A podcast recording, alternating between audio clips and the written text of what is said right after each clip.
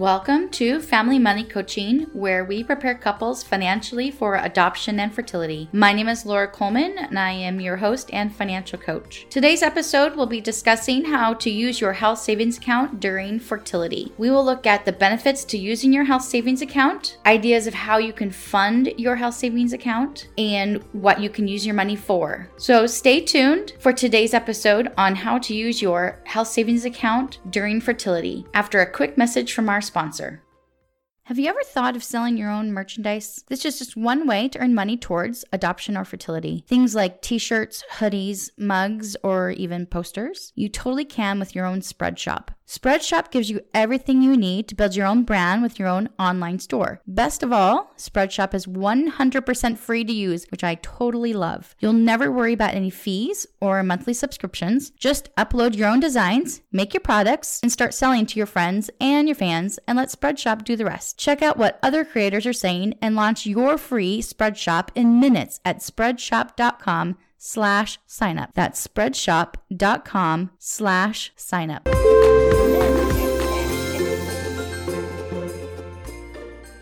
I feel like a fertility veteran. Five times I went up to, into the stirrups for embryo transfer, and it wasn't fun. One of my egg retrievals, I chose not to do medication because we were only retrieving one egg. The doctor decided that two more eggs were, were ready and retrieved them as well. That was the most excruciating pain I have ever experienced in my life. Lesson learned. Always take pain medication, no matter the cost. I'm naturally a person that looks at situation and, and tries to save money. I'm sure I obtained that trait from my, my really frugal mother. Unfortunately, that trait also means a cost elsewhere. In my case, it was experiencing the most pain I've ever experienced in my life. You try sticking a needle up inside you and poking your fallopian tubes to find out if it's more painful than childbirth. I realized that scrimping on medication to save money is probably the stupidest thing I did while going through fertility. And I'm hoping to help others not make those same mistakes by sharing with you a trick that I discovered after the first round of I V F. It's called the beauty of the health savings account. So what exactly is a health savings account? Well, for starters, it's not a flexible savings account. So what's the difference? In simple terms, a flexible savings account allows you to put medical expenses that you use throughout the year into an account to pay those expenses. If you put in two thousand dollars but only spend one thousand dollars, then you lose out on one thousand dollars. It's a use it or lose it concept with flexible savings accounts. The health savings account, on the other hand, allows you to put money into the account and allow it to roll over to the next year. So if you put in two thousand dollars this year, but only use one thousand dollars, then the next year you start off with a balance of one thousand dollars and you can build it year to year. I really love that. To qualify to put money into your health savings account, your health insurance deductible must be greater than one thousand three hundred fifty dollars for an individual and two thousand seven hundred dollars for a family. If your employer doesn't offer an H S A, but you have a high deductible insurance plan, there is an H S A provider out there called h s a search dot com that allows you to look for multiple health savings account providers. So let's talk about some of our benefits to our health savings account. And this is why I put money into a health savings account. Number one, it helps you reduce your taxable income, which is similar to how a four oh one k or a traditional I R A works. So if you put five thousand dollars into your health savings account, then you have lowered your taxable income by five thousand dollars. If you're really close to that income tax bracket down to the next one between the twenty-two percent or the twelve percent, then having money in that account will help lower you into the next tax bracket. The next benefit is that money can build up year after year, which I mentioned a little bit earlier. Number three, you can pay for your medical expenses with before tax dollars, and the interest earned is tax-free, which is kind of exciting right there. The fifth one is tax-free withdrawals for qualified medical expenses. And the sixth one is that money in your health savings account is portable. That means if you leave your employer, the money is yours to take with you,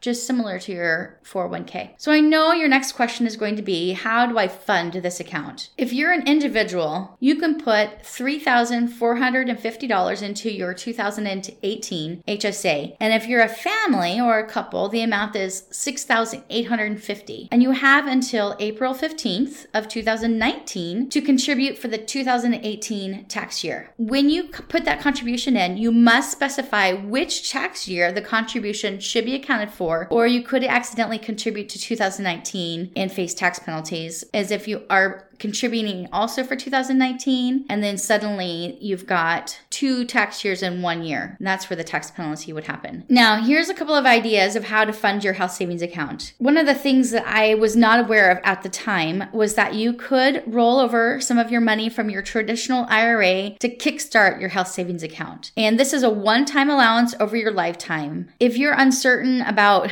whether you should borrow from your traditional I R A, which is similar to your four oh one k, I want you to read my blog where I talk about borrowing money from your four oh one k. So that'll help you decide whether or not you want to do that or not. But it is a, a way to kickstart your health savings account. You can also an auto-enroll through your employer. Some employers will contribute to your health savings account. Right now, there's a lot of employers that are seeking employee benefits as a huge draw because of the low unemployment that's going on. You can also transfer money you've already saved into your health savings account as long as it doesn't exceed the al- allowance that you can contribute yearly. Some of the other places that you can find money are Christmas money, gifts from family, inheritance, birthday money. You can buy gifts and and get things and stuff, or you can take that money and apply it towards the one thing that you treasure most in life, and that's having that forever family. Tax returns, they should be coming up here pretty soon. In the next four months, people will be filing tax returns, and you can take that and contribute that towards your health savings account. If you would like to increase how much you're putting in your health savings account monthly, you can go to the I R S withholding calculator to change your deductions now and be able to have the monthly income to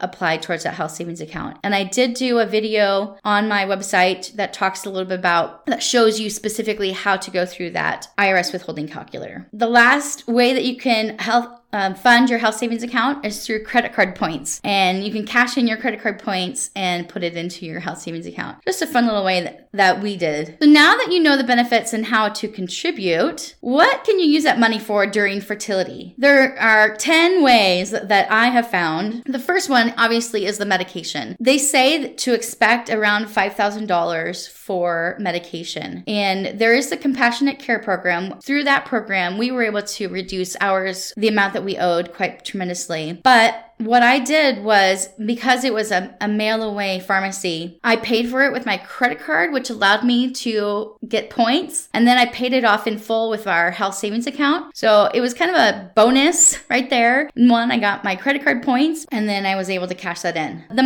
medical doctor bill, you know, that's your how much your fertility doctor is saying that his fee is. And you can pay that with your credit card and gain your points, and then go to your health savings account to pay off that credit card. If you're not a credit conscious person and that makes you uncomfortable, then I say don't do it. But it's just one of the extra tricks that you could use to earn some extra money. Acupuncture. Now, my husband calls acupuncture voodoo. We just have a big laugh over that, but acupuncture is recommended to help with the blood flow. And I don't understand how it works exactly, what the science is behind it, but this is what I'm going to tell you.